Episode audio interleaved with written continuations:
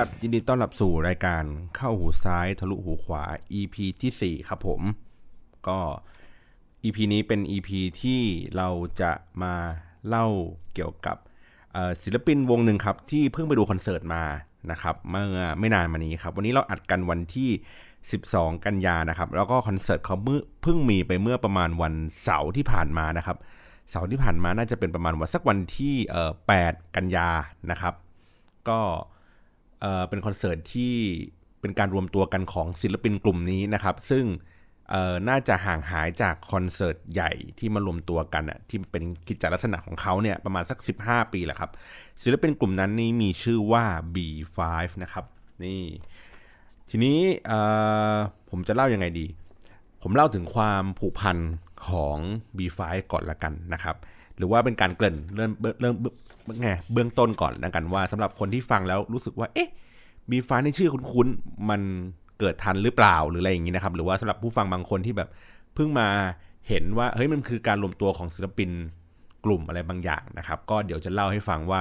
ประวัติของ B5 เป็นยังไงวันนี้เราทำกันบ้านมาเยอะมากนะครับวันนี้ขอคิงนิดนึงนะครับอ่าต้องเริ่มต้นมาก่อนว่า B5 เนี่ยมันคือ เป็นการรวมกลุ่มกันของศิลปินนะครับ ก็จะมีคุณเบนเบนชลาทิตนะครับ ที่เรารู้จักกันดีนะครับ มีคิวนะครับคิวเดี๋ยวก่อนหาชื่อจริงเขาก่อน เราจะชอบติดว่าเราเรียกกันว่าคิววงฟลัวแต่ว่าเราจะจำกันไม่ค่อยได้ว่าเขาอะชื่อว่าอะไรอะชื่อว่าสุวีระบุญรอดนะครับ คุณเบนเบนชลาทิตเนี่ยเบนชลาทิตชื่ออะไรวะอะเบนชลาทิตนะครับ ชื่อนามสกุล จริง ๆ ของเขาคือชลาทิตตันติบุตรนะครับ นี่สองคนแล้วใช่ไหมครับ มีคุณเบนนะครับ มีคุณคิววงฟลัวของผมนี่แหละนะครับ ต่อมาก็คือเป็นคุณโตศักดิ์สิทธิ์นี่ คนนี้ก็สาวๆกรีดกรีดกันนะครับ ในคอนเสิร์ตนี้ก็คือกรีดหนักที่สุดแล้วนะครับ คุณเตอเอ้ยเตออะไรล่ะคุณโตศักดิ์สิทธิ์เวสสุภาพรนะครับ แล้วก็อีกคนหนึ่งนะครับ ผู้ชายเหมือนกันก็คือคุณเค้กนะครับ คุณเค้กอุทัยนะครับ นิรัติกุลชัยนะครับ แต่ว่าปัจจุบันเนี่ยน่าจะเปลี่ยนเป็นนามสกุลว่าอุทัยปุญยมันนะครับ ก็มีผู้ชาย 4 คนแล้วนะครับ มีคุณเบน คุณโตนะครับ คุณเค้กนะครับ แล้วก็คุณคิว แล้วก็สุดท้ายครับเป็นผู้หญิงนะครับ ชื่อว่าคุณมาเรียมนะครับอัลคาลาลี นะฮะเป็นนักร้องหญิงคนเดียวที่อยู่ในวงนี้นะครับ ก็รวมตัวกันมาเป็น 5 คนก็เลยเรียกกันว่า B5 นะครับ จริงๆที่มาของของ B5 เนี่ยผมดูใน VTR ที่ที่เปิดในคอนเสิร์ตนะครับ ก็พี่บอยกฤษยพงศ์เขาเเห็นศักยภาพของศิลปินหน้าใหม่ที่เขาทำงานด้วยในเวลานั้นนะครับ แล้วก็มารวมตัวกัน ก็เลยตั้งชื่อว่าเป็น B5 เนี่ยมีคนถามใน VTR นะนะว่า เอ่อ B5 เนี่ยมันทำไมถึงชื่อนี้มาเขาก็บอกว่าโอ้ไม่มีอะไรมากก็คือภรรยาของคุณบอยเองอะ่ะเขารู้สึกว่าอยากจะตั้งชื่อวงอะไรขึ้นมาสักอย่างหนึ่งที่เอามาแข่งกับ F4 ในยุคนั้นนะครับ ก็เลยตั้งเป็น B5 แม่งเลยอะไรแบบนี้นะครับ ซึ่งเพราะว่าอย่างอย่างอย่างเขาเรียกไงนะ มันไม่ได้มี B ทั้งหมด 5 คนเบนเบนก็อาตัว B อาจจะได้ โบศักดิ์สิทธิ์ไม่ใช่บิววงฟัวอะไรเงี้ยมันมันก็เลยแบบ มันไม่ใช่เป็นตัว B หรือตัวบอใบไม้อะไรอย่างงี้กันนะครับ ก็เลยเป็นการรวมตัวกันนะฮะวงนี้นะครับเกิดขึ้นเมื่อสักประมาณปี 2500เอ่อ47 นะครับ แต่ว่าเดี๋ยวผมขอหาก่อนนะ ตอนนี้คือ คือหน้าคอมผมเนี่ยเปิดเอ่อเปิดเว็บไซต์เนี่ยค่อนข้างเยอะมาก จนไม่รู้ว่าจะเริ่มจากอะไรก่อน คือเนื้อหามันเยอะจริง ๆนะครับเขาบอกว่าเดี๋ยวนะครับ ผมหาก่อนว่า เนื้อหามันพูดถึงเรื่องอะไร เอางี้แล้วกัน เดี๋ยวผมเล่าประวัติของทีละคนก่อนแล้วกันว่าผมเปิดมาจากในในวิกิพีเดีย แล้วก็ผสมผสมกับการเเปิดจากหลาย ๆ เว็บไซต์เนื่องจากว่า คือความยากของ EP นี้ก็คือว่า โอเคเรารู้จักเบนชลาจิตนะครับ เรารู้จักมาเรียม เรารู้จักกับคิววงฟลัวนะครับ เรารู้จักกับคุณโตเรามีข้อมูลเกี่ยวกับคุณเค้กเนี่ยค่อนข้างน้อย นะครับแล้วก็เรามีข้อมูลเกี่ยวกับการรวมตัวกันของ B5 เนี่ยในอัลบั้มแรกก็คือชื่ออัลบั้มว่า Event นะครับมันค่อนข้างน้อยเพราะว่ามันเมื่อ 15 ปีที่แล้วในยุคที่แบบข้อมูลอินเทอร์เน็ตเพิ่งอัปเกรดกันขึ้นมาอยู่บนเว็บไซต์ นั้นเนี่ยเวลาผม search คำว่า B5 เนี่ยในในในในปัจจุบันเนี่ยมันข้อมูลมันเยอะมากเลย แต่ถ้าเกิดว่าผม search หาคำว่า B5 ในเวลานั้นนะที่ที่เริ่มมีการก่อตัวก่อตั้งขึ้นมาเป็น project เริ่มมาใหม่แรกๆเนี่ย มันหาค่อนข้างยากนะครับ แล้วก็ค่อนข้างข้อมูลค่อนข้างที่จะสะเปะสะปะเล็กน้อยนะครับโอเค ก็คือในปี B5 เนี่ยเจอแล้วครับ เริ่มต้นในปี 2545 นะครับ ก็คือว่าเป็น project พิเศษที่พี่บอยโกสิยพงษ์นะครับ ตั้งสมาชิกกันเนื่องจากว่าคืออย่างคุณเบนชลาทิศเนี่ยเมื่อก่อนเนี้ยเขาก็เป็นนักร้องอยู่ในวงอินดี้ที่มันเป็น band ใหญ่ ๆ ก็คือวงโมโนโทนนะครับ ก็เป็นเด็กชนบุรีก็คือเป็นเพื่อนสมัยเรียนตอนมัธยมกับคุณเค้กนั่นแหละนะครับแต่ว่าพอโตขึ้นมาก็แยกย้ายกันไปเรียนตามที่ต่างๆ ทีเนี้ยก็คุณเบนเนี่ยก็เข้าไปอยู่ในวงโมโนโทน ซึ่งผมก็เคยฟังนะตอนที่คุณเบนอยู่ในวงโมโนโทนตอนนั้น แต่ก็ไม่คิดว่ามันคือเบนเดียวกันกับที่มาอยู่กับคุณบอยโกสิยพงษ์นะครับ ทีเนี้ย ก็พอเขาก็มีวิธีการร้องที่ที่ที่น่าสนใจน่าประทับใจนะครับ แล้วก็เลยมาทำงานร่วมกับพี่บอยโกสิยพงษ์ในอัลบั้ม Million Ways to Love นะครับซึ่งก็ได้รับผลตอบรับที่ดีมากก็คือว่าเเขาร้องเพลงแบบคนข้างล่างอะไรเงี้ยครับที่ที่ที่มันเป็นเพลงที่แบบเปิดตัวของเบนชลาทิตเลยอะซึ่งซึ่งแบบคือทุกวันนี้ยังเป็นเพลงคลาสสิกที่คือว่าเป็นเพลงที่แบบเราฟังแล้วรู้สึกว่าแบบ นักร้องคนนี้มันทรงพลังเหลือเกินนะครับ ก็ก็ได้ชื่อเสียงมาจากการทำงานร่วมกับพี่บอยในเวลานั้นนะครับขณะเดียวกันอย่างโตศักดิ์สิทธิ์เนี่ยก็ทำงานคลุกคลีอยู่กับวงการเพลงอยู่กับพี่บอยอยู่แล้วบ้างนะครับ หรือว่าอย่างคิววงฟลัวก็คือว่าเขามีการก่อตั้งวงฟลัวเกิดขึ้นมาก่อนนะครับ ก่อนที่จะมารวมตัวกันเป็น B5 นะครับ วงฟลัวเนี่ยน่าจะตั้งเมื่อสัก เดี๋ยวผมขอหากันนะ วงฟลัวครับอัลบั้มแรกคือในปี 2002 นะครับ แล้วก็เขามาออกเอ่อ B5 เนี่ยมันออกในปี 2004 นะครับ ก็อีก 2 ปีถัดมาเนี่ยก็ถึงค่อยมาอยู่ในวง B5 นะครับ แล้วก็คุณเค้กเองเนี่ยก็ผมว่าน่าจะเป็นคนที่อยู่ในแวดวงเดียวกันนั่นแหละ ก็เลยดึงเข้ามา ส่วนคุณมาเรียมเนี่ยก็คือว่า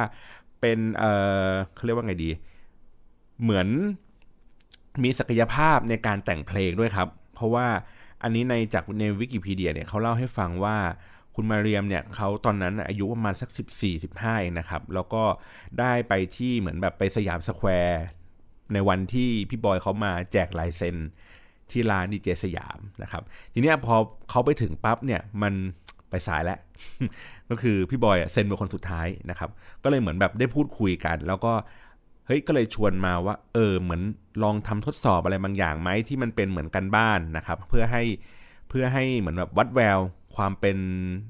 เขาเรียกไงเดียความเป็นศิลปินหรืออะไรอย่างเงี้ยสักอย่างหนึ่งนะครับ ทีเนี้ยเขาก็เห็นศักยภาพพี่บอยก็เห็นว่าเฮ้ยไอเด็กคนนี้นี่มันแต่งเพลงก็ได้เว้ยร้องเพลงก็ได้ ดังนั้นแล้วเนี่ยเฮ้ยดึงมาทำงานกันเลยดีกว่านะครับ ก็เลยมาฟอร์มทีมรวมกันให้กลายเป็น B5 นะครับ ในปีนั่นแหละ 2545 นั่นแหละเองนะครับ ซึ่งในยุคนั้นเนี่ยเออผมว่าค่าอายุเฉลี่ยเนี่ยจากจากวันนั้นจนถึงวันนี้เนี่ยอายุน่าจะประมาณสัก 18 คือคือเขาคือคุณโตศักดิ์สิทธิ์พูดในคอนเสิร์ตนะครับในในใน B5 Now 15 เนี่ยว่าว่ามันเหมือนกับคนรุ่นเดียวกัน มันเหมือนเป็นงานของเพื่อนฝูงอะไรเงี้ยครับ เพราะว่าในวงทั้งหมด 5 คนเนี่ยอายุ ค่อนข้างที่จะไล่เลี่ยกันไม่ห่างกันมากนะครับ ก็อายุประมาณตั้งแต่ประมาณสัก 15 16 จนถึงประมาณสัก 17 10ประมาณไม่เกิน 20 อะไรแบบนี้ ในวงเนี่ยครับประมาณนี้กันหมดเลยนะครับ แล้วก็ออกอัลบั้มนี้ขึ้นมานะครับ ก็เลยทำให้เออเหมือนพอมันมีคอนเสิร์ตไอ้สิปีนะครับก็คือมันก็เหมือนกับคนในยุคผมอะที่ผมโตมาด้วยกันเนี่ย แล้วก็ กลับมาร้องเพลงคอนเสิร์ตที่เป็นมีแต่เพลงคุ้นเคยนะครับ แล้วก็ในอัลบั้มเขาทั้งแต่ในอัลบั้มแรกก็คืออัลบั้มที่ชื่อว่า Event นะครับ แล้วก็ปัจจุบันคืออัลบั้มที่ชื่อว่า Now 15 นะครับเเพลงที่อยู่ในอัลบั้มเนี่ยก็เป็นเพลงที่คุ้นเคยกันดีนะครับ เป็นเพลงที่ที่ผมรู้สึกว่าผมเติบโตมากับเพลงเหล่านี้เพลงของเบเกอรี่เลยแล้วก็กลับมา rearrange ใหม่นะครับ แล้วก็กลับมา ตีความทำอะไรใหม่ ๆ ให้มันดูแปลกหูแปลกตาไปมากขึ้นนะครับ ทีนี้ใน EP นี้นะครับเราก็จะรีวิวกัน 2 อัลบั้มเลย ผมก็จะใช้เวลาในส่วนหนึ่งในการที่จะพูดถึงเอ่อ B5 ในอัลบั้ม Event นะครับแล้วก็ B5 ในอัลบั้มใหม่ที่ชื่อว่า Now 15 นะครับ ทีนี้ไล่เรียงกันก่อนว่าว่าเเพลงในอัลบั้มแรกนะครับในอัลบั้ม B5 Event เนี่ยมันมีเพลงอะไรบ้างนะครับ อัลบั้มนี้ออกในปี 2545 นะครับผม แล้วก็เพลงเนี่ยประกอบไปด้วยเพลง อันนี้นะครับ อันดับแรกเลยคือเพลงบางสิ่งนะครับ ของที่ของเดิมมันก็คือเพลงเอ่อที่ชื่อว่าเป็น เอ้ยไม่ใช่ที่ชื่อดิ เพลงบางสิ่งของเดิมคือ Modern Dog นะครับที่เขาร้องเอาไว้ แล้วก็วิธีการร้องของของเพลงเพลงนี้มันเป็นเพลงของการประสานเสียง เดี๋ยวเดี๋ยวผมค่อยค่อยค่ ค่อยๆเปิดเพลงให้ฟังแล้วกันแล้วก็ค่อยๆเล่าไปนะครับเดี๋ยวผมไล่อย่างนี้ก่อนว่าเพลงอันดับหนึ่งเพลงแรกในในแทร็กนะครับแทร็กที่1ก็คือบางสิ่งนะครับแทร็กที่ 2 ก็คือรักคุณเข้าแล้วนะครับแทร็กที่ 3 ก็คืออยากจะขอนะครับแทร็กที่ 4 คือที่ว่างนะครับแทร็กที่ 5 คือตัดสินใจแทร็กที่ 6 คือดาวนะครับแทร็กที่ 7แทร็กที่ 7 คือคืนนี้ขอหอมแทร็กที่ 8 คือคนไม่พิเศษนะครับแทร็กที่ 9 คือขอให้ผม แทร็กที่ 10 คือปล่อยไปตามหัวใจ แทร็กที่ 11 คือแค่เธอก็พอนะครับ แล้วก็แทร็กที่ 12 คืออีกทีจะสังเกตว่าทั้งหมด 12 แทร็กนะครับ ก็จะมีเพลงที่คุ้นเคยกันดีนะครับ แต่ว่าความพิเศษของอัลบั้มอีเวนต์ก็คือว่าแทร็กที่ 12 คือเพลงอีกทีนะครับ เพลงอีกทีเนี่ยมันเป็นเพลงที่ใช้ทำนองของ Who What When Where Way นะครับ ซึ่งเป็นเพลงที่อยู่ในอัลบั้มเอ่อ Million Ways to Love นะครับ แต่ว่าเนื้อเพลงในอัลบั้มนั้นเป็นภาษาอังกฤษ แล้วก็ในของ B5 เนี่ยเขาเอาเนื้อเพลงนั้นแปลเป็นภาษาไทยอีกทีหนึ่งนะครับ ก็คือใช้ท่วงทำนองของเพลงเพลงนี้นี่แหละ แล้วก็มาเปลี่ยนเป็นภาษาไทยนะครับ มันก็เลยเป็นเพลงใหม่ เพลงเดียวที่อยู่ในอัลบั้มของ Event นะฮะ ทีนี้เดี๋ยวผมเปิดให้ฟังคร่าวๆแล้วกันนะครับ ก็มันมีอยู่ในลิงก์ YouTube นะครับ เราสามารถไปเปิดดูได้นะครับ ก็ เซิร์ชคำว่า B5 Event เลยนะครับ อันนี้ โอเค มันก็จะมีเพลงคอคลอนอย่างนี้ไปในระหว่างที่ผมเล่าให้ฟังนะครับ แต่ว่าผมไม่ได้เปิดหมดนะ อันนี้คือเพลงบางสิ่งนะครับ ก็คือว่าในอัลบั้มของ B5 Event เนี่ยก็คือคุณโตจะเล่นเปียโนในทุกๆเพลงเลยนะครับ เพราะฉะนั้นเนี่ยในเพลงแต่ละเพลงอะที่ที่เราได้ฟังกันใน B5 ทั้งหมดเนี่ย เสียงเป็นโนที่ได้ยินก็คือเสียงฝีมือของคุณโตหมดเลยนะครับ แล้วก็มันกลายเป็นว่าเหมือนเป็นเอกลักษณ์ของอัลบั้มของ B5 ทั้งหมดเลยว่ามันเราจะได้ยินเพลงสไตล์แบบโซลอาร์บีแจ๊สที่มันมีเปียโนเป็นพระเอกนะครับ ทีนี้เพลงนี้เป็นเพลงบางสิ่งนะครับก็คือร้องรวมกันก็คือว่ามีทั้งหมด 5 คนนะครับ ก็คือช่วยกัน ประสานเสียงนะครับผมเรียกว่าเพลงแบบร้องรวมแล้วกันนะครับซึ่งต้นฉบับมันคือของ m o n o d o g นะครับซึ่ง m o n o d o g เองเนี่ยร้องเพลงบางสิ่งเนี่ยในอัลบั้มของเขาเองก็มีความเป็นเป็นการประสานเสียงกันอยู่เหมือนกันนะครับ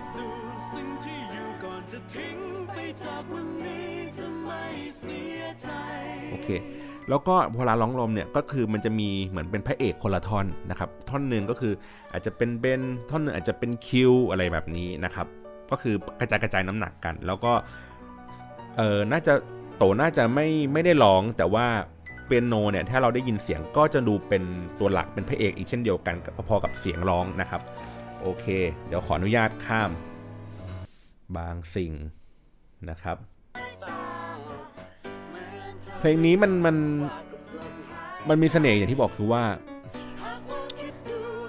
เขาเรียกว่าไงดี มันมีการเล่นเอ่อรีออเลนจ์แล้วก็ไม่ได้ทำใหม่ทั้งหมด มันมีกลิ่นอายของ Modern Dog แบบเดิมที่เขาร้องกันอยู่ แต่ว่า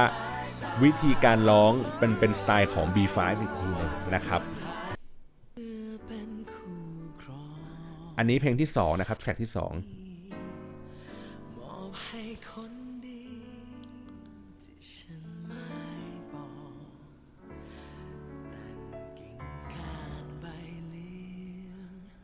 เพลงนี้นะครับ รักคุณเข้าแล้วนะครับ ผมอันนี้ผมคาดการนะครับ ผม เนื่องจากว่าผมไม่สามารถที่จะไปหาเขาเรียกไงนะ ข้อมูลจากแผ่นซีดีครับว่า ว่าใครจริงๆอะเป็นคนร้องในเพลงเพลงนี้นะครับหมายถึงว่าเสียงที่ได้ยินเนี่ย เสียงผู้ชายเนี่ยน่าจะเป็นคุณคิวนะครับร้องเป็นตัวหลักนะครับ แล้วก็คุณมาเรียมเนี่ยร้องเป็นประสานในท่อนที่เป็นคอรัส เดี๋ยวลองฟังท่อนต่อไปนะครับเก็บเพลงรักเก็บเพลงรักนี้ไว้ให้ไว้เธอให้เธอเมื่อวันใดที่เธอวันเจใดอที่ฉันเธพร้ออมอ่าเพลงนี้มันก็มีเสน่ห์ของการที่คุณมาเรียมมาร้องคอรัสต่อท้ายอีกทีหนึ่งนะครับและจิตใจ มันก็ดูเหมือนคล้ายๆเป็นเพลงคู่แต่ไม่ใช่เพราะว่าอย่างที่บอกคือเพลงที่อันเนี้ยคุณคิวก็ร้องเป็นหลักนะครับแล้วก็คอรัสเป็นคุณมาเรียมนะฮะซึ่งเพลงนี้เนี่ยมันเป็นเพลงของพี่บอยกุศยพงศ์เขียนไว้แล้วก็ให้พี่ป๊อตมูนดอกมาร้องให้นะครับ ในเวอร์ชันจริงเนี่ยของของเพลงเพลงนี้นะครับก็มีการประสานเสียงกันอยู่ในระดับหนึ่งอยู่นะครับ เพราะฉะนั้นเนี่ยสองเสียงเอ้สองเพลงเลยนะ ตั้งแต่เพลงบางสิ่งเพลงกันแล้วคุณเข้าแล้ว ต้นฉบับมันคือการร้องประสานเสียงกันนะครับ ประมาณนี้ โอเคอ่าจะร้อนหรือจะหนักหนาวอะเดี๋ยวผมให้ฟังต้นต้นเพลงนี้ชื่อเพลงว่าอยากจะขอนะครับแทร็กที่3นะครับร้องโดยคุณมารียมทั้งเพลงนะครับเป็นเป็นตัวหลักดีกว่านะครับ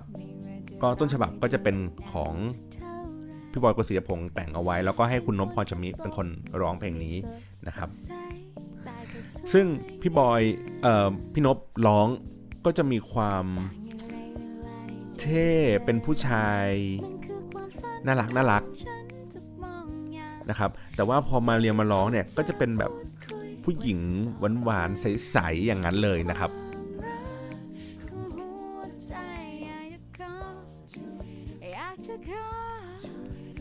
นะครับแล้วก็คนอื่นๆเนี่ยก็จะร้องมาเป็นคอรัสให้ฟังนะครับแบบเบาๆ ไม่ได้ไม่ได้หนักเหมือนเพลงเมื่อกี้ที่ที่คุณมาเรียมร้องซัดในทุกๆท่อนเลยนะครับโอเคให้ฟังประมาณนี้อยาครับต่อไปครับเพลง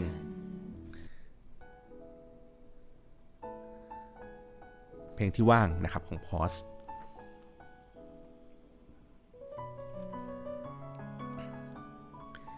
ซึ่งเพลงเนี้ยผมมองว่าเสน่ห์ของมันคือการโซโล่เปียโนช่วงต้นนะครับวันที่เวียนเปลี่ยนวันที่เลยผ่านรักของมันเราไม่เคยอันนี้เพลงเสียงของคุณคิวนะครับเพลงเนี้ยเป็นเพลงที่ร้องรวมกันหลาย ๆ คนนะครับ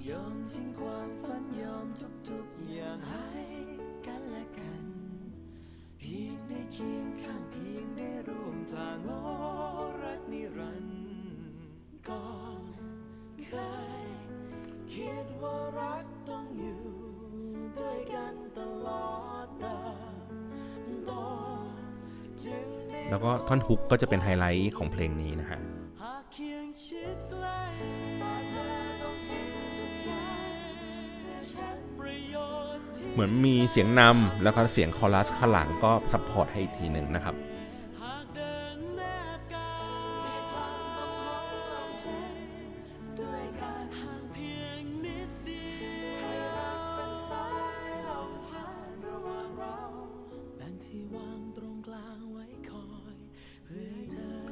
คือบางท่อนก็คุณคิวก็นำบางท่อนคุณเบนก็นำนะครับ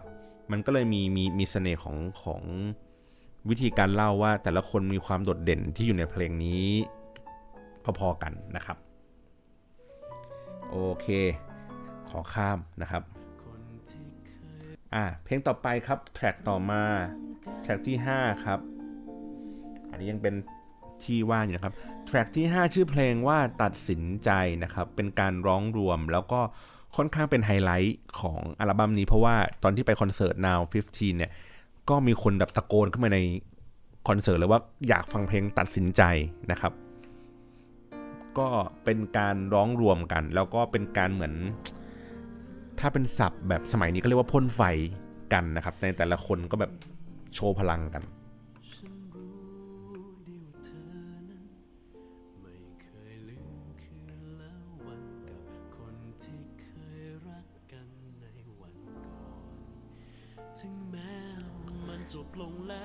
ลงนี้เป็นเพลงของต้นฉบับนะครับ เป็นเพลงของพี่บอยเหมือนกันนะครับ แล้วแล้วก็มีการร้องประสานเสียงกัน 3 คนนะครับ ต้นฉบับกันคือร้องโดยคุณพรวิทย์ศิลาอ่อน คุณวิทูลศิลาอ่อน แล้วก็นพพรชำนิอีกทีหนึ่งนะครับ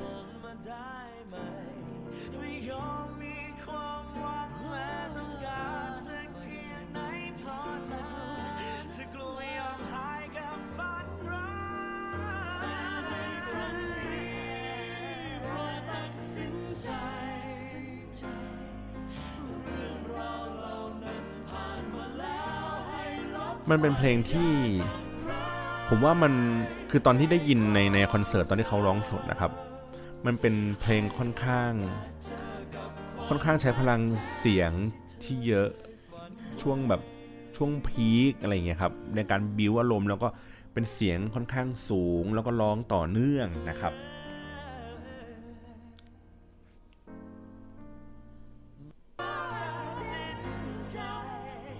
ดี๋ยวผมพยายามหาท่อนท่อนพีคๆของของเพลงนี้กันนะ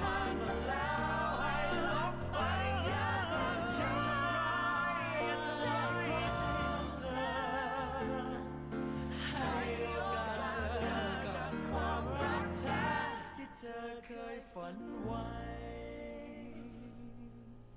อะเลยท่อนพีคไปแล้ว เอ้ยยังยังเนี่ยครับอันนี้คือช่วงค่อยๆบิวขึ้นไป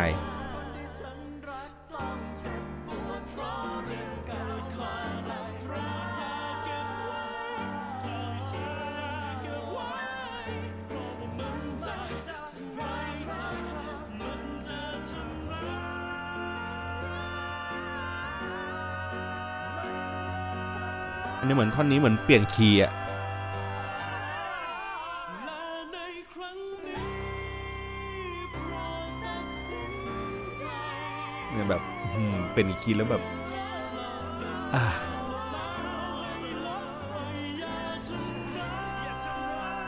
มันเหมือนเป็นการตัดสินใจที่แบบจะปวดจะปวดจริง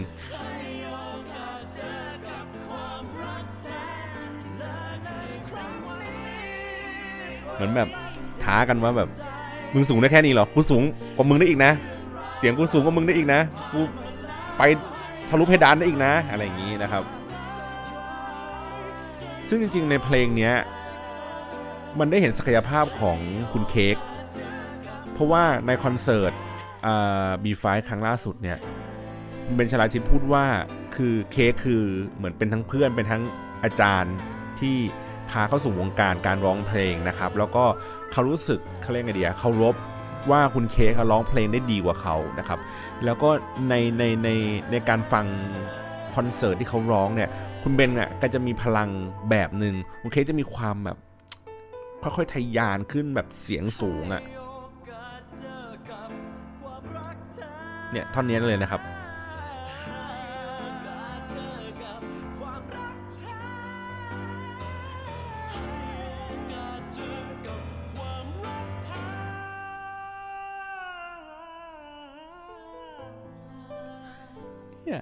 คือในคอนเสิร์ตอะสูงกว่านี้อีกนะ แล้วก็ลากยาวกว่านี้อีกนะ คือแบบ โหดมาก โหดจริง ๆนะครับ อะ ฟังเพลงต่อมา เพลงจะเอ่อเพลงแทร็กที่ 6 นะครับ ชื่อเพลงว่าดาว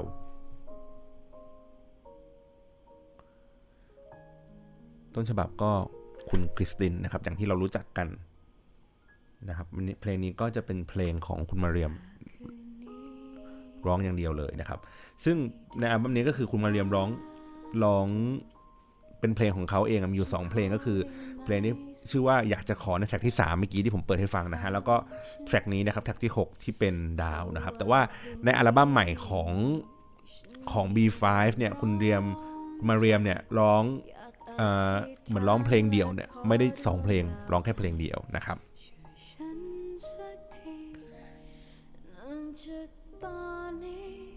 อันนี้ก็จะมีมีความแบบจิตใจมันอ่อนไหวเหงาอยากจะรู้นะครับาเขาแล้วก็เป็นยังไงเอ่อพูดวันนี้เพราะนั่นแหละฉันบอกรักผมว่ามันมีความและเขาฉ่ำกว่าตอนที่เวอร์ชั่นที่คุณคริสตินร้องนะ ประมาณนี้ ข้ามไปเร็วๆ เพลงแทร็กต่อไปนะครับ แทร็กที่ 7 นะครับ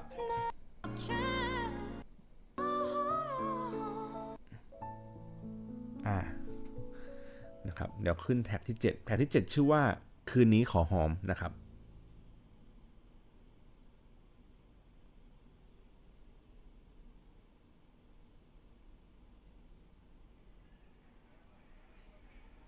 ได้ยินเสียงอะไรไหมฮะ เหมือนอัดอยู่ในร้านกาแฟ มีความเจียวจ้าว อันนี้เป็นเสน่ห์นะครับของของของ B5 นะครับ เพราะว่า เขาคือผมไปดูคอนเสิร์ตแล้วก็นั่งจินตนาการภาพตามภาพที่เขาบรรยายอยู่ในระหว่างนั้น ผมให้รู้สึกถึงอารมณ์ของความเป็นแบบเมืองนอกอะ่ะ เหมือนเราอยู่ในบรอดเวย์อยู่ในนิวยอร์กอยู่ในปารีสอะไรอย่างเงี้ย แล้วก็เราได้ยินเหมือนเสียง grand piano มันดังขึ้นอยู่บนล็อบบี้โรงแรมนะครับ บรรยากาศก็จะเป็นแบบ ไฟสีเหลืองๆนวลๆหน่อยนึง แล้วก็มีเหมือนแบบผู้ชายผู้หญิงใส่ชุดสูททักซิโด้อะไรเงี้ย แล้วก็เต้นลีลาคือคือคือบรรยากาศมันเป็นแบบ Moulin Rouge หรืออะไรอย่างนั้นเลยอะ่ะผมแค่รู้สึกว่าว่ามันเป็นเสน่ห์ของของการเรียบเรียงเพลงที่อยู่ในอัลบั้มคือมันจะมี คือถ้าเกิดเราสมมติเราฟังเป็นแทร็กแทร็กไปเงี้ยครับ มันก็จะแบบจบไปแต่ว่ามันจะมีเขาเรียกไงนะช่วงรอยต่อระหว่างแทร็ก แต่ละแทร็กอะครับมันยังเป็นเพลงเสียงที่มีเสียงแอมเบียนอะไรเงี้ยซึ่งในอัลบั้มของ B5 Now 15เนี่ยมันมีเสียงที่มันเป็นแอมเบียนอยู่แทรกๆอยู่เป็นระยะระยะเหมือนกันนะครับอะเพลงนี้นะครับก็จะมีความเป็นเหมือนอย่างที่ผมบอกอะ่ะเป็นมีความเป็นเมืองเมืองหน่อยนึงนะครับคล้ายๆแบบบอดเวย์นิดนึง ต้นฉบับก็คือคืนนี้ขอหอมก็โยคีเพย์บอยนะครับ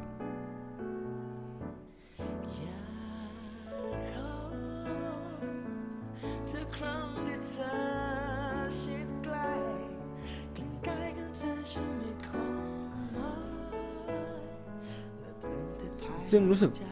เสียงในการร้องเพลงนี้ผมเดาว่าน่าจะเป็นเพลงเพลงของคุณเบน คือคุณเบนเป็นคนร้องนะครับ โอเค ให้ฟังแค่นี้พอ คืนนี้ขอหอมนะครับแทร็กต่อมาคือแทร็กเอ่อเพลงที่ชื่อว่าคนไม่พิเศษ ต้นฉบับเป็นของคุณนาดีนะครับ แต่ว่าเวอร์ชันนี้คือคุณโตร้อง น่ารักมากสมมติเป็นโนแบบ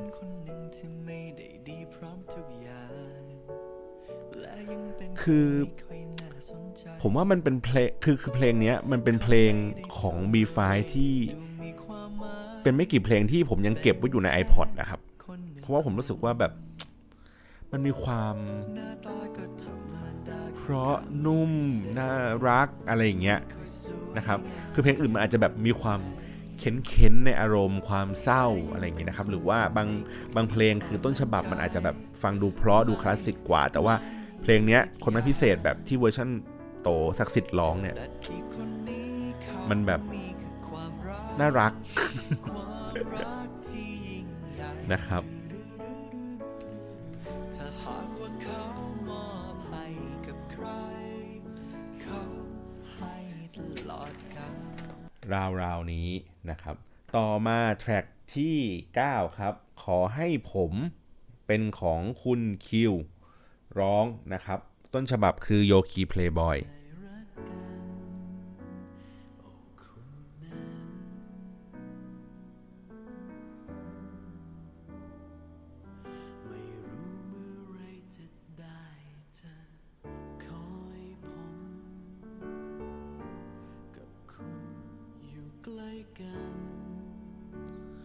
ถ้าเทียบกับต้นฉบับ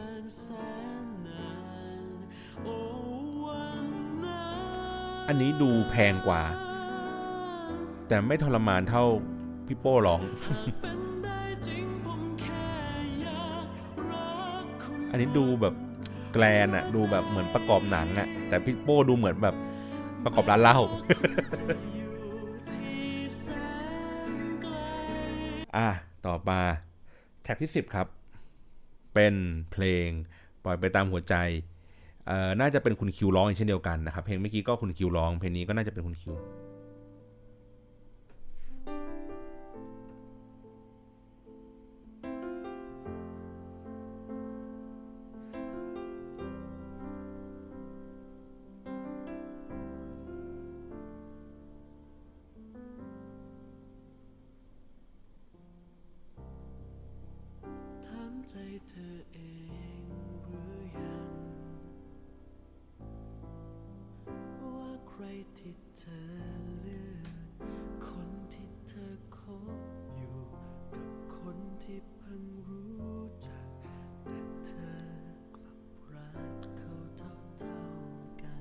เป็นวิธีการร้องที่ค่อยๆเล่าเรื่องอะรู้ดีว่าเธอกลุ้มใจมันมันคนละอารมณ์กับเพลงที่อยู่ในฟลัวพอสมควรเลยเป็นคนที่ดีทุกอย่างกับแค่เลือกคนที่เธอต้องการเหมือนค่อยๆสงบแล้วอะ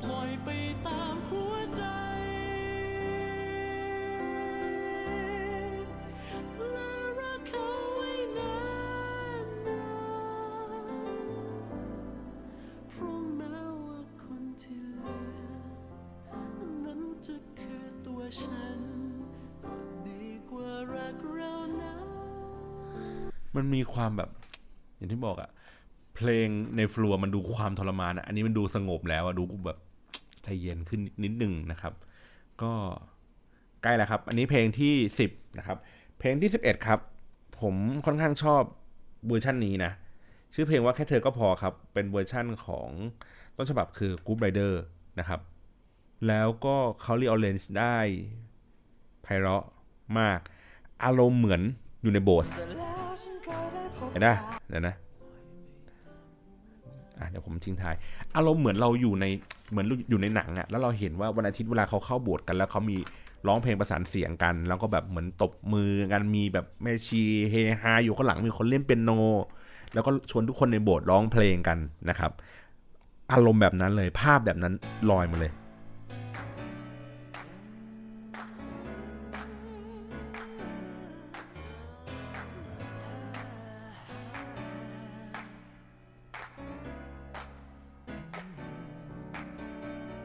สิ่งที่ฉันไม่เคยรู้สึก และสิ่งที่ฉันไม่เคยเจอนึกว่ามี แต่แล้วฉันก็ได้พบเจอได้พบจากเธอเธอคนนี้น่าจะเป็นคุณเค้กร้องนะแค่เธอก็พออืมฉันจะไม่ขอมากกว่านี้แค่เธอก็พอแล้วเสียงไกลๆอันนั้นอะก็อารมณ์เหมือนแบบเรานึกภาพว่าแบบ มาเรียมกำลังแบบตบมือยืนตบมือแบบสนุกสนานอะไรอย่างเงี้ยนะครับ เป็นแบบเหมือนแบบบรรยากาศในโบสถ์วันอาทิตย์เลย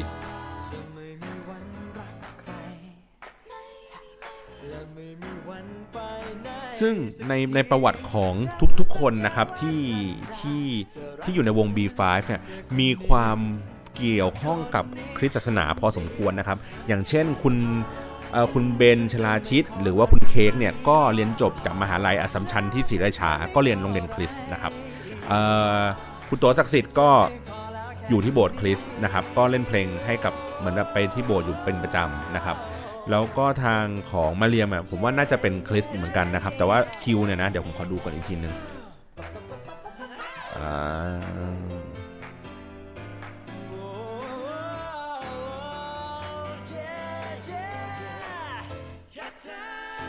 คิวไม่ไม่มั่นใจนะครับ แต่ว่า แต่ว่าคือแกนหลักของของในวงเนี้ยก็คือมีผมว่ามันแล้วก็พี่บอยก็มีอินสปายมาจากบรรยากาศในโบสถ์คริสเหมือนกันเพราะฉะนั้นเนี่ยกลิ่นอายของ B5 ในในในอัลบั้มแรกเนี่ยมันจึงมีความเป็นแบบ ได้แรงบันดาลใจจากวัฒนธรรมตรงนั้นอยู่พอสมควรนะครับ นี่คือแท็กที่ 11 นะครับ ทีนี้แทร็กที่ 12 คือแทร็กสุดท้ายของอัลบั้ม Event นะครับอะผมใดที่ฉันมีลองมองไปในใจด้วยรักที่เธอเคยมีเธอคงจะเจอเรื่องฉันคืนที่ดี วันและเวลาเหล่านั้นยังคงอยู่ คอยเธอกลับย้อนไปมองดูและหากเธอจะยอมเปิดใจ จากนั้นสุดแล้วแต่เธอตัดสินอย่างไร เพลงนี้เดี๋ยวเล่าให้ฟังอีกทีหนึ่งก็คือว่ามันคือเพลงที่เป็นเพลงใหม่ในอัลบั้มนี้นะครับเดี๋ยวมาก่อนนะครับ คือแต่งเนื้อร้องใหม่ โดยใช้ทำนองของเพลง Who What When Where Way นะครับ ของพี่บอยกฤษฎิพงษ์ในอัลบั้ม Million Ways to Love นะครับ ที่เป็นร้องเนื้อเพลงเป็นภาษาอังกฤษ อันนี้คือก็เปลี่ยนเนื้อเพลงเป็นภาษาไทยนะครับ โอเค ให้ฟังแค่นี้ เดี๋ยวหาว่าเราแบบแอบลักลอบที่จะแบบมาเปิดเพลงให้ให้คนอื่นฟังกันนะครับ ทีนี้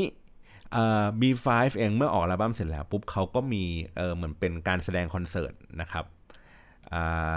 เขาเรียกว่า B5 Event The Concert นะครับแล้วก็มีเหมือนเป็นเขาเรียกไงนะเหมือน DVD บันทึกการแสดงนะครับ แล้วก็ในคอนเสิร์ตวันนั้นเนี่ยก็เป็นวันที่เขาเรียกไงนะล่ำลากันครับ คือคือทุกคนแยกย้ายเพื่อไปมีโปรเจกต์เป็นของตัวเองกันไปนะครับ ประมาณนั้นนะทีนี้เดี๋ยวผมกำลังหาอยู่นะครับโอเค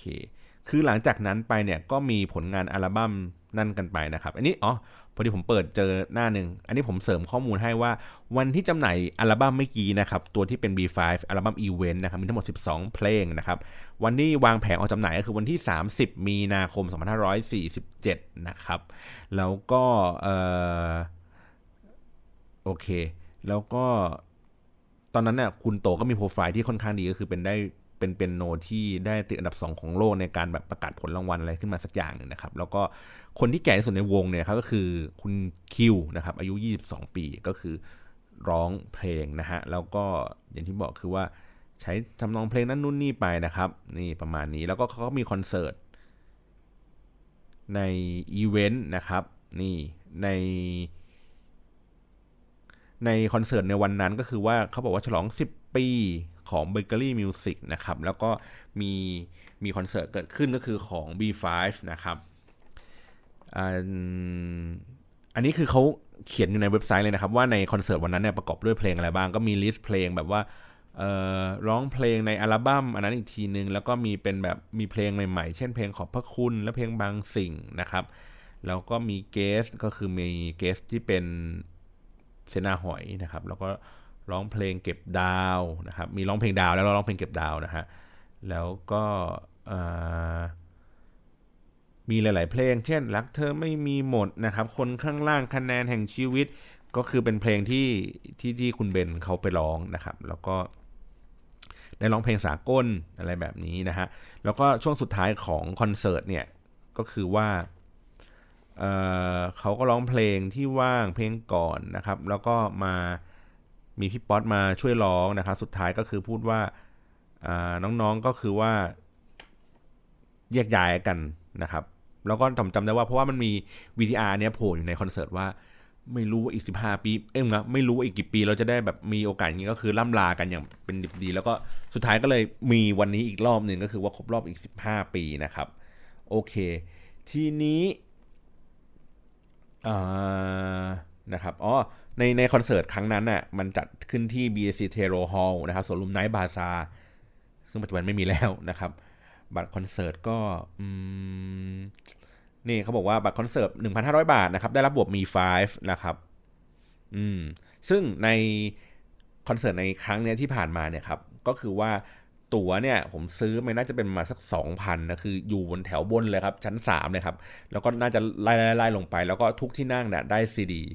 อัลบั้มใหม่ของ B5 นะครับก็คือเป็นอัลบั้ม Now 15 นะครับ ซึ่งวันนี้ก็จะมารีวิวอีกเช่นเดียวกันนะครับไหนๆก็พูดถึง B5 แล้วนะครับ ทีนี้ในอัลบั้มนี้ความแตกต่างของของวิธีการเรียงเพลงหรือการเลือกเพลงนะครับ ก็ผมลิสต์มาคร่าวๆ ทีเนี้ยมันอาจจะมีแทร็กที่มันดูกระโดดกันอย่างเช่น ผมบอกว่าแทร็กที่ 2 ของ CD อะมันเป็นเพลง Venus นะครับ เพราะว่าแทร็กที่ 1 มันจะเป็น interlude อะไรสักอย่างนึงได้ยินเสียงเป็น ambient อะไรอย่างเงี้ยนะครับ ขึ้นมาปุ๊บ แล้วแทร็กที่ 2อะถึงค่อยเป็นเพลง Venus นะครับแทร็กที่ 3 เนี่ยก็คือเห็นฉันไหมนะครับอ่าแทร็กทีสี่4นะครับเป็นเพลงบีบมือแทร็กที่ 5 คือเพลงปล่อยนะครับแทร็กที่ 6 คือเที่ยงคืนนะครับแทร็กที่ 7 คือเพียงแค่เขาไม่เคย แทร็กที่ 8 มันจะเป็นเหมือนส่งเป็นแอมเบียนอะไรสักอย่างส่งเพื่อเข้าแทร็กที่ 9 ก็คือเพลงที่ชื่อว่าแผลเป็นนะครับ แล้วก็มีแอมเบียนขั้นไปตรงกลางอีกทีนึง แล้วก็เป็นแทร็กที่ 11 คือปิดท้ายนะครับ ก็เป็น Happy Anniversary นะฮะ แล้วก็มีแทร็กที่มันเป็นแบบสเปซอะว่างๆ ไปอีกประมาณเป็น 10 10แทร็กเลยฮะ แล้วก็ตอนท้ายสุดของแผ่นซีดีเนี้ยมันก็จะเป็นเป็นเสียงของการซ้อม การการร้องเพลงการการเลือกช่องเสียงในการที่จะแบบว่าเฮ้ยเพลงนี้ขอเป็นแบบนี้ดีกว่า แบบนั้นดีกว่าเป็นเหมือนอารมณ์เหมือนแบบ เบื้องหลังการอัดเสียงอะไรแบบนี้นะครับ อีกสั้นๆอีกประมาณสัก 20 วินาทีประมาณนี้ อันนี้คือเป็นอัลบั้มของ B5 Now 15 นะครับ ที่เดี๋ยวจะมารีวิวกันต่อนะครับ ทีนี้มันไม่มีเป็นแบบ เรียงต่อเนื่องกัน ดังนั้นแล้วเนี่ยผมต้องขออนุญาตเปิดทีละอันนะครับ อันแรกเลยคือ B เอ่อเพลงที่ชื่อว่า V นะซึ่งเป็นเพลงที่เป็นซิงเกิลเปิดของอัลบั้มนี้นะครับ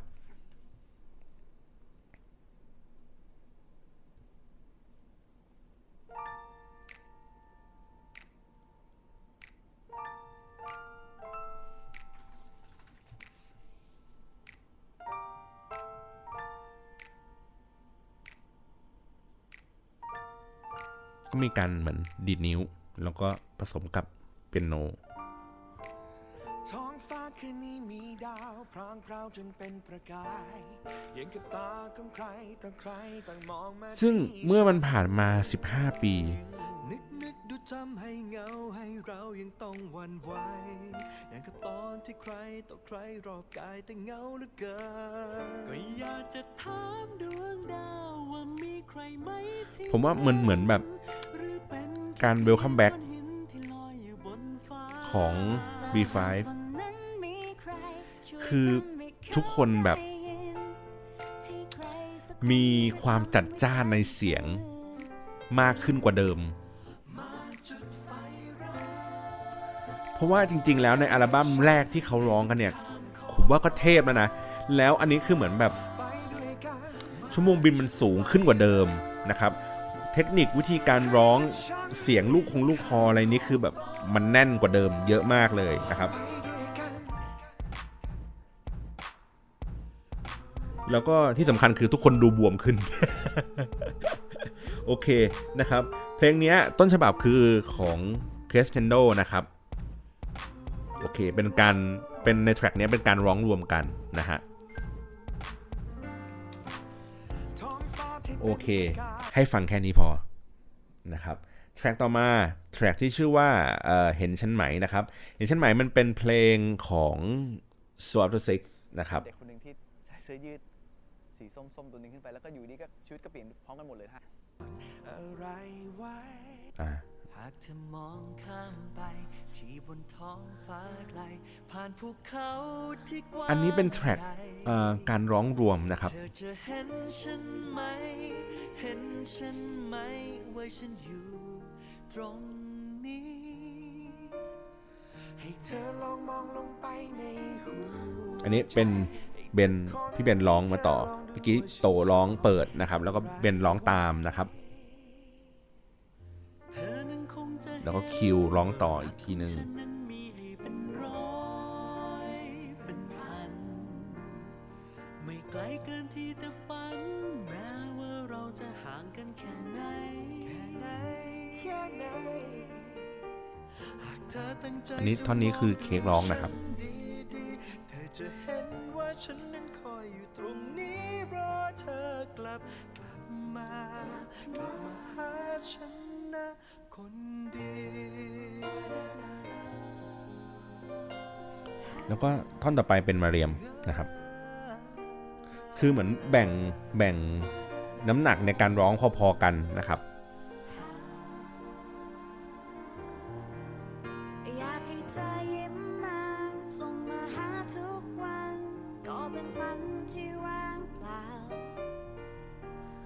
ซึ่งถ้าผม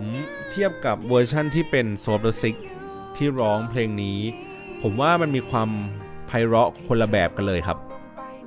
อันนี้มีความเป็นแบบ เพื่อนมันกลับมาเจอกันอะเหมือนแบบมีการเหมือนมีความย้อนยุคอะครับ แต่ว่าในโซฟ t ซิกอะมันไม่ได้มีมันไม่ได้ถูกตีความของขของของการย้อนยุคแบบเนี้ย ไม่ได้เป็นการแบบรวมตัวกันของเพื่อนอะ่ะอันนี้อันนี้คือในในจาก MV ที่ที่เขาตีความมันออกมานะครับ แต่ว่าโซลซิกก็จะเป็นการตีความอีกแบบหนึ่งโอเค ให้ฟังประมาณนี้นะครับ เพลงต่อมาชื่อว่าเพลงแผลเป็นเออโทษทีครับ เพลงต่อมาชื่อเพลงว่าบีบมือนะครับเวอร์ชั่นดั้งเดิมของมันคือเป็นของวงนีสนะครับ ซึ่งอันนี้ก็ตัวศักดิ์สิทธิ์ ร้องอีกเช่นเดียวกันนะครับ น่ารักคิคุมูมิมูมิอีกแล้วนะครับ ถ้าในอัลบั้มแรกเนี่ยโตะร้องเพลงคนไม่พิเศษนะครับ ที่มีความแบบน่ารักน่ารักใสไ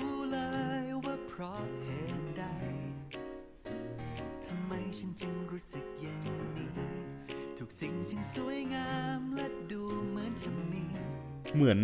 เขาเรียกไงนะ ผมว่ามันเป็นการการวางคาแรคเตอร์ของคนให้เข้ากับเพลงอะครับ ถ้าเราบอกว่าโตคือการร้องเพลงที่เป็นเพลงรักที่ดูสดใส อย่างเช่น เพลงคนไม่พิเศษในอัลบั้มแรกนะครับ แล้วก็ในอัลบั้มนี้ก็คือเพลงบีบมือนะครับ ส่วนคนที่ดูมีความแบบ เขาเรียกไงดี ความช้ำนะครับ ผมว่าความช้ำความเหงาอะมันมันไม่ได้ไปอยู่ที่ใครเลยครับอยู่ที่คุณมาเรียมคนเดียวเลย เพราะว่าในอัลบั้มเนี้ยเขาร้องเพลงที่ชื่อว่าปล่อยนะครับในแทร็กต่อไปนะครับซึ่งในอัลบั้มแรกเนี่ยก็ร้องเพลงที่มีเนื้อหาคล้ายๆกันก็คือเป็นเพลงพวกแบบเออผมขอหาก่อน เป็นเพลงที่ชื่อว่าดาวนะครับ คือมันเนื้อมูดแอนโทนของของของเพลงที่ร้องเนี่ยมันมีความเหงา ซ่อนอยู่นะครับ แต่ว่ารอบนี้มันมีความโตขึ้นของการร้อง มันเลยทำให้เหมือนเราฟีสโตเอาไว้ให้ร้องเพลงน่ารักน่ารักแบบนี้เพลงหวานๆแบบนี้แล้วก็อัปเกรดให้คนอื่นเป็นร้องเพลงที่มีความโตขึ้นในในในอารมณ์ในความรู้สึกของเขามากขึ้นนะครับเดี๋ยวผมลองเปิดเปิดให้ฟังนะครับเเพลงต่อมาเพลงปล่อย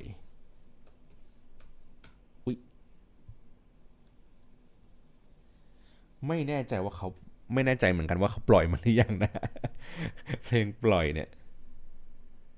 อะ มาแล้ว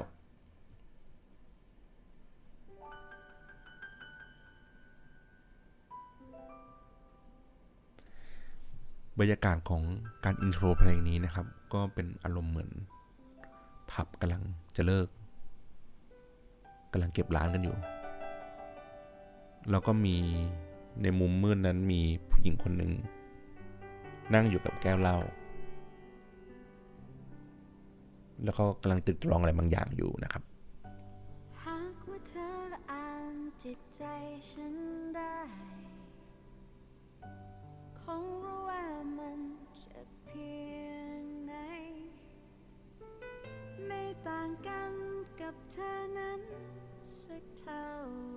คือคุณมาเรียมพูดในคอนเสิร์ตก่อนที่จะแบบร้องเพลงนี้ขึ้นมา เขาพูดว่า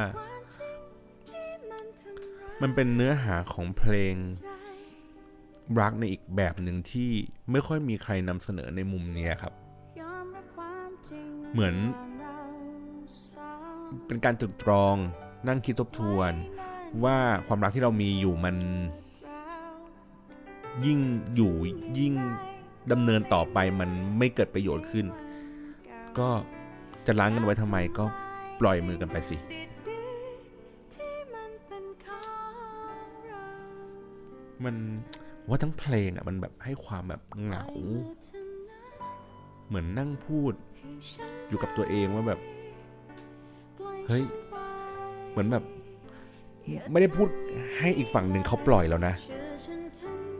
มันเหมือนแบบ เฮ้ยมึงไม่ทำไมมึงทำไมมึงไม่ปล่อยกูสักทีวะ เหมือนเป็นการบ่นพร่ำบ่นกับตัวเองอะไรอย่างนี้มากกว่านะครับ แล้วก็มีการเรียงเขาเรียกไงเรียงประโยคไม่ค่อยเหมือนไม่ไม่ได้เหมือนกับต้นฉบับนะครับ คือต้นฉบับมันดูมีความรวดเร็วอะแล้วก็มีความทันสมัยกว่า ในเวอร์ชันนี้มันจะเป็นแบบอย่างที่บอกบอกคือบรรยากาศมันจะเป็นแบบ เหมือนร้านเหล้าอะเงียบๆเป็นแบบร้านแบบไม้ๆหน่อย แบบร้านเหล้าเก่าๆหน่อย แต่อันนู้นถ้าเป็นแบบของ Kidnappers ซึ่งเป็นเวอร์ชั่นปกติเนี่ย มันก็จะดูมีความแบบทันสมัยเหมือนเป็นเหมือนอยู่ในผับทองหล่ออะไรแบบนี้นะครับ ก็ mood and tone ของมันก็จะแบบนิดนึงก็จะเปลี่ยนไปนิดนึงนะครับโอเคแทร็กต่อไปนะครับแทร็กที่ 6 เที่ยงคืน จริงๆ จะบอกว่าเพลงเนี้ยเป็นเพลงที่ผมชอบนะครับไม่ถึงว่าตัวเวอร์ชั่นต้นฉบับเนี่ยเที่ยงคืนที่ที่พี่โป้แกร้องไว้นะครับ แต่ว่าอยู่ในอัลบั้มของพี่บอยนะซึ่งมันเป็นเพลงที่แบบอินโทรขึ้นมาเป็นเสียงนาฬิกาเดินอะ What time is it? Mm. It's midnight. Mm, It's time. แล้วก็ฟังแล้วรู้สึกว่า ใสกว่าพี่โป้ร้องเยอะอะวันละคืนเวลาผ่านไปไม่ว่านานสักแค่ไหนคือตอนพี่โป้ร้องเพลงเนี้ยฉันยังรอเขาเรียกไง การไล่ลำดับเสียงนะครับ มันไม่ทรงพลังเท่าคุณเค้กร้องอะเฝ้าคอยวันเวลาแต่ก็มันมีอีกมุมหนึ่งที่ผมแอบรู้สึกนะว่า ในทั้ง 2 อัลบั้มครับ ทั้งอัลบั้มปัจจุบันนี้แล้วก็อัลบั้มเมื่อ 15 ปีที่แล้วนะครับ มันมีจำนวนเพลงที่พี่โป้แกร้องเนี่ย เยอะอยู่เหมือนกันนะ ในอัลบั้มเนี้ยครับมีโยคีเพย์บอยคือพี่โป้แกร้องอยู่ประมาณ 2 เพลงก็คือเพลงเนี้ยนะครับ เพลงที่เป็นเที่ยงคืนกับอีกเพลงนึงคือเพลงแผลเป็นนะครับ แล้วก็ในอัลบั้มแรกเนี่ยก็คือเพลงขอให้ผมอะไรอย่างเงี้ย คือผมว่าถ้าเราคิดว่านักร้องคู่บุญของพี่บอยอะถ้านอกเหนือจากพี่ป๊อด็อกพี่นภ พรชำนิ ผมว่าในยุคนั้นนะพี่โป้แกก็คงแบบเฟี้ยวไม่ไม่แพ้ใครเหมือนกันนะหมายถึงว่าแกถ้าผมจะไม่ผิดโปรไฟล์ของแกคือการร้องแบบเหมือนโอเปร่าหรืออะไรเงี้ยคล้ายๆคิวเลยครับ แต่คือคิวเป็นเวอร์ชั่นที่ที่อัปเกรดจากพี่โป้อีกทีหนึ่ง อะไรแบบนี้คือ range เสียงมันมันมันกว้างกว่าหรืออะไรแบบนี้นะครับ แต่ว่านึกสภาพว่าแบบ คือพี่โป้แกไปดีไซน์ตามโจทย์ที่พี่บอยแกวางเอาไว้ตั้งแต่แรกตั้งแต่แบบไม่มีใครมาร้องไกด์อะแล้วแกทำได้ดีขนาดนั้นเนี่ยแล้วรุ่นน้องต่อๆมาที่ที่ฟังของพี่พี่โป้อย่างเงี้ยเพื่อมานั่งร้องและรีออเรนจ์ในในแบบของตัวเองอะมันก็ต้องแบบฉีกของพี่โป้ไปทีแต่ว่าไม่ให้ฉีกขาด นี่ท่อนนี้คือท่อนโจอี้บอยร้องนะครับ แต่ว่าในการร้องของ B5 ก็ให้มาเรียนมาแรมาแรปนิดนึง นี่ไปหาฟังกัน เพลงต่อมาเพลงเที่ยงคืนคือแท็กที่ 6 นะครับ แล้วก็แท็กที่ 7 คือเพลงแค่เพียงเขาไม่เคยนะครับของ Crescendo โดยที่คุณเบน ร้องนะครับ แค่เพียงเขาไม่เคย จริงๆ ตอนที่เอ่อ Crescendo ร้องเพลงนี้มูดไม่เศร้าแบบนี้นะ ไม่ทรมานแบบนี้นะ เนื้อหาของเพลงเพลงนี้ก็คือเหมือนแบบ แอบรักคนเดียวกันกับเพื่อนนะครับ อันนั้นคือเหมือนแบบเป็นความสับสน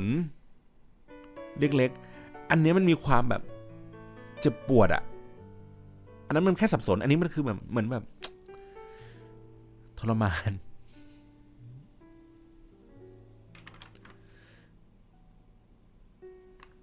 มีคนหนึ่งคนกำลังสับสนและยังไม่รู้ว่าเขาคืออาจจะเป็นเพราะว่าดนตรีประกอบด้วยครับ อันนั้นมันดูมีแบบจังหวะมี percussion มีอะไรเงี้ย หลาย ๆ อย่าง อันนี้มันมาเป็นแบบเปียโนเดี่ยวเลย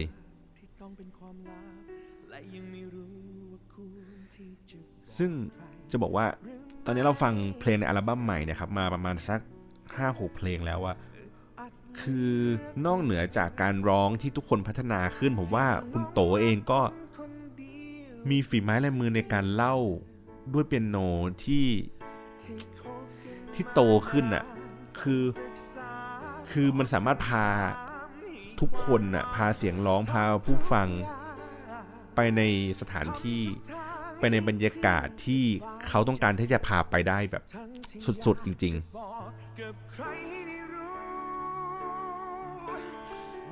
นะอันนี้คือเขาลากให้ยาวขึ้นให้มันดูแบบ ให้มันฟังแล้วรู้สึกว่ามันไกลมือเราออกไปอีกอะ่ะมีความอ้างว้างซ่อนอยู่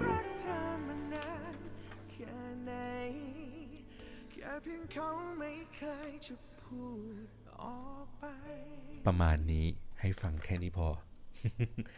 อะ ต่อมาครับแทร็กต่อมาคือแทร็กที่ 9 ครับแทร็กที่8อย่างผมบอกมันจะมีเสียงอะไรขั้นอยู่ตรงกลางนะครับแทร็กนี้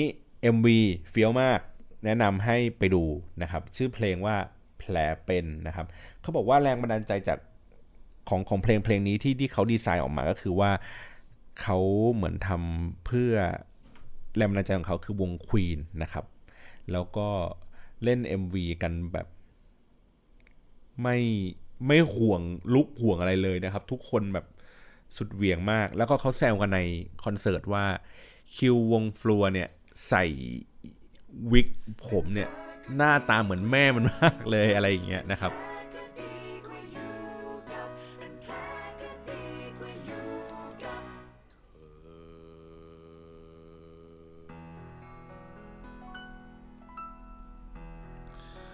เพลงนี้เป็นเพลงที่ผมรู้สึกแปลกใจอะ่ะ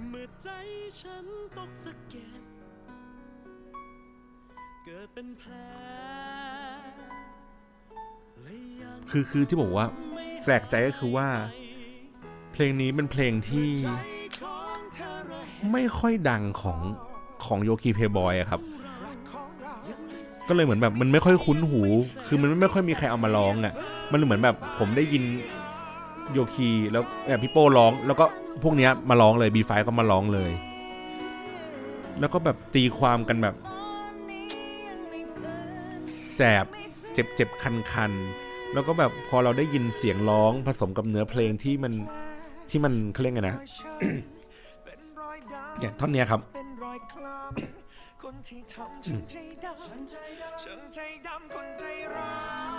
คือมันมันอธิบายในเรื่องของแบบ เป็นแผล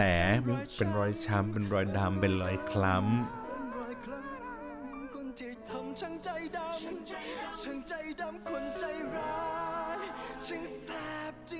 เนี่ยท่อนที่คำว่าแบบแสบ ท่อนที่แบบเช็ดอะไรเงี้ย คือคำแบบเหมือนแบบบีบเขาเรียกไงเน้นคำอย่างเงี้ยครับ ให้ให้ให้ให้ให้อารมณ์มันกระแทกกระทันมากขึ้น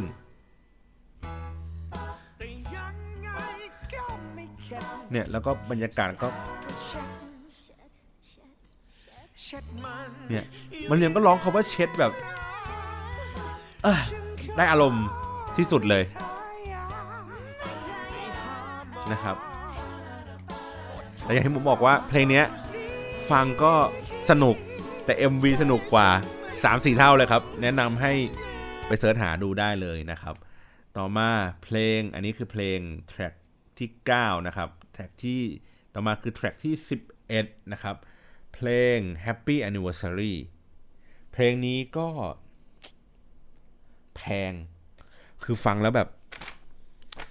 เหมือนนั่งอยู่เอ่อต้องพูดว่านั่งชมวิวอยู่หน้าหอไอเฟลอะไรอย่างนี้เลยนะฮะฟิลมันได้โคตร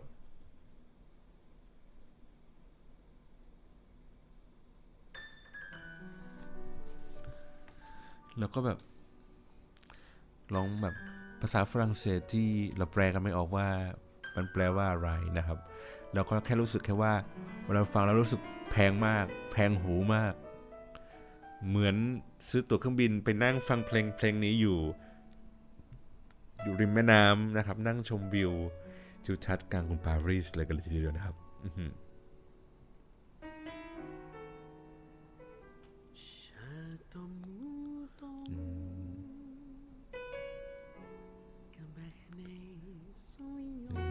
อื้อหือคือเป็นเน็กซ์วิยองผมถ้าผมจำไม่ผิดนะ เนื้อหา มันแปล แปลเป็นไทยไอ้เนื้อหาที่มันเป็นเนื้อร้องไทยอะครับ ก็คือแปลมาจากไอเนี่ยแหละ คือคือแปลมาจากไอเนื้อฝรั่งเศสเนี่ยแหละนะครับ เนี่ยฟังปุ๊บแล้วแบบน้ำตาไหลเลยท่อนแรกเนี่ยครับ นึกถึงตอนเรียนภาษาฝรั่งเศสตอนมปลายมากเลยว่า ไม่คืนครูไปเกลี้ยงเลย คืออ่านไม่ออกฟังไม่รู้เรื่องแปลไม่ออกเลยสักคำเลยว่าแบบมึงร้องอะไรกันวะอยู่กับเธอนี่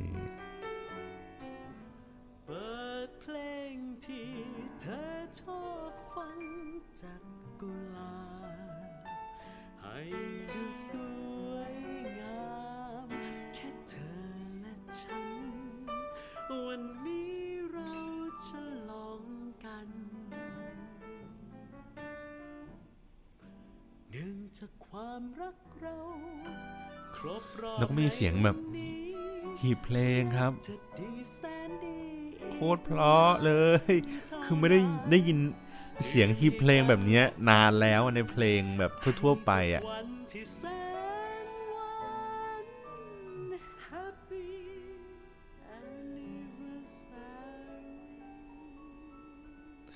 เพลงนี้ต้นฉบับของคุณนาเดียนะครับ เกือบลืมไป แล้วแบบเปลี่ยนมูดแบบบรอดเวย์เลยทันที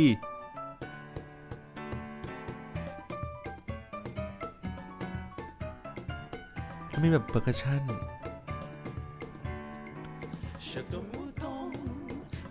เพราะอะหรูดูหรูมากแล้วมันเป็นเพลงปิดของอัลบั้มนี้ด้วยครับ คือปิดได้แบบ grand grand มาก เพราะว่าในอัลบั้มแรกอะก็คือ B5 Event เนี่ยปิดปิดด้วยเพลงอีกที มันดูมีความแบบหน่อยดูเศร้า และอันนี้คือปิดด้วยความแกลนด้วยความสนุกอะ่ะ มันเหมือนแบบพยายามสื่อสารกับผู้ฟังว่าเฮ้ย B5 ยังไม่หายไปไหนนะเว้ยยังมีต่ออีกภาคนะเว้ยแต่เรายังไม่รู้ว่าแบบอีกนานแค่ไหนจะกลับมาอีกทีนึงอะ่ะ ผมให้ด้วยความรู้สึกว่าแบบเฮ้ยแม่งฟีลกูดอะเหมือนแบบอย่างที่บอกอะเหมือนได้กลับมาเจอเพื่อนกันแล้ว อารมณ์เหมือนแบบกำลังกำลังจะเลิกงานเลี้ยงรุ่นนะครับ แล้วทุกคนมามาว่าเฮ้ยมาแอดไลน์กลุ่มกันเว้ยเดี๋ยวเราเข้าไปคุยต่อกันในนั้น เออ แบบนั้นเลยครับ เพราะฉะนั้นเลยมันเลยทำให้แบบอัลบั้ม B5 Now 15 มันเป็นอัลบั้มที่ ถ้าคุณเติบโตมากับเพลงของ Bakery Music คุณเติบโตมากับผลงานของทุกๆ คนที่ที่ร้องอยู่ในอัลบั้ม B เออในในวง B5 ทั้งหมดเนี่ย ผมรู้สึกว่านี่คืองานเลี้ยงรุ่นของคนในวัยเดียวกันวัยเนี่ยเหมือนที่บอกอะไม่ได้เจอเจอหน้าเพื่อนกันมาเป็น 10 ปีโคตรคิดถึงเลยอะ แล้วก็แบบมานั่งกินข้าวกันนั่งพูดคุยกันมาถามถ่ายกันว่าเฮ้ยเป็นยังไงบ้างวะแล้วก็มาร้องเพลงจับกลุ่มร้องเพลงเล่นกีตาร์กันโง่ๆหรืออะไรเงี้ยบรรยากาศเป็นแบบนั้นเลยครับ ผมเลยรู้สึกว่า นี่คืออัลบั้มที่ไม่ควรพลาดด้วยประการทั้งปวงนะครับ มีโหลดหาโหลดครับ ไม่มีตังโหลด เข้า YouTube ครับ ฟังหรือว่าไปพวกแบบจู๊ก Spotify Apple Music นะครับ อุดหนุนก็ได้เต็มที่เลยนะครับ แล้วก็ผมเชื่อว่า อย่างที่บอกอะ่ะ คุณฟังแล้วคุณจะรู้สึกว่าแบบยิ้มร้องตามได้นะครับ แล้วก็ไอซีดีที่ผมได้แถมมาจากคอนเสิร์ตเนี่ยครับ ก็ทุกวันนี้ก็เสียบเข้าไปอยู่ในรถแล้วครับ แล้วก็ผมก็รู้สึกว่าวันไหนเครียดขับรถรถติดๆก็จะได้ฟังเพลงนี้กันไปนะครับ งั้นวันนี้ขอปิดรายการด้วยเพลงนี้เลยครับ ฟังนี้ยาวๆไปเลยนะครับ ปิดไปพร้อมกันเลยแล้วกัน ขอบคุณสำหรับการรับฟังใน EP นี้มากๆนะครับ แล้วก็หวังว่าจะไปอุดหนุน B5 อัลบั้มนี้กันนะครับ วันนี้ขอลาไปก่อนครับ สวัสดีครับ